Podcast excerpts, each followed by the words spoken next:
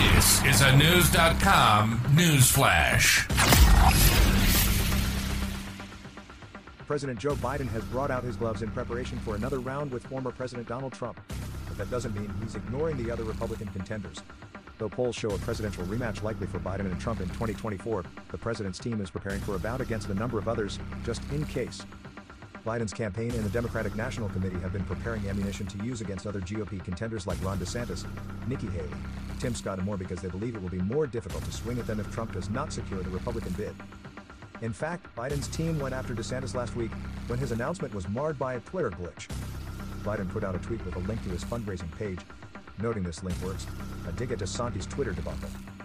The Biden campaign also did research dumps that showcase some issues that could hurt DeSantis in the general election, including his endorsement of a restrictive abortion ban, his attempts to ban books in school, and his battle with Disney over L G B T Q laws.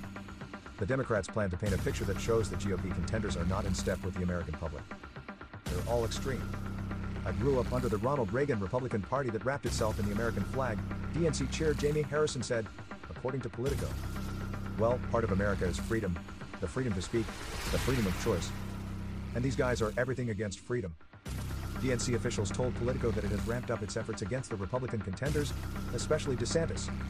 Still, the D N C has not ignored other contenders, as it's taken swings at others like Haley and former Vice President Mike Pence, who has yet to announce whether he will be running or not. One problem that could arise for the Republicans is their connections to Trump if he does not become the nominee.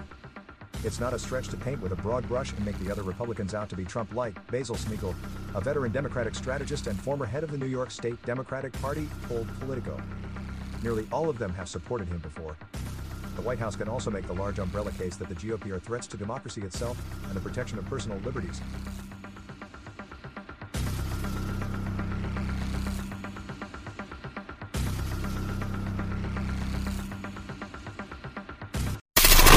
Knowledge. Knowledge. Unfiltered. Unfiltered. News dot com. News dot com. News dot com. News.